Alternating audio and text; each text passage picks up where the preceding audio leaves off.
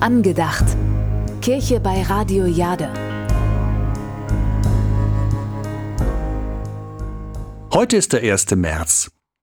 Am 1. März wurde in Deutschland ein Tempolimit eingeführt, und zwar ein Tempolimit von 30 Stundenkilometern. Damit wurde das Tempolimit von 15 auf 30 verdoppelt. Das ist natürlich lange her, das war am 1. März 1923, vor etwas über 100 Jahren also.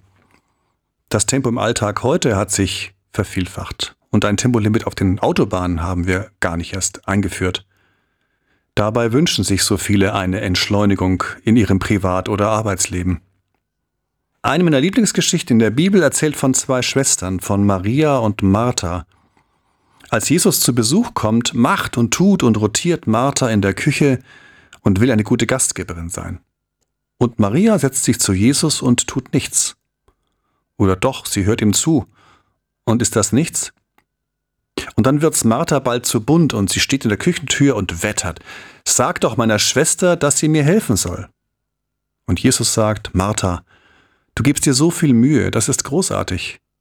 Deine Schwester Maria braucht gerade etwas anderes, das ist jetzt dran und das ist auch mal wichtig. Diese Geschichte ist keine Anleitung zum Faulenzen. Sie legt den Fokus darauf, dass es uns gelingen soll, nicht immer nur im Arbeitsrhythmus zu funktionieren, sondern an jedem Tag wenigstens für ein oder für zwei Herzmomente zu sorgen.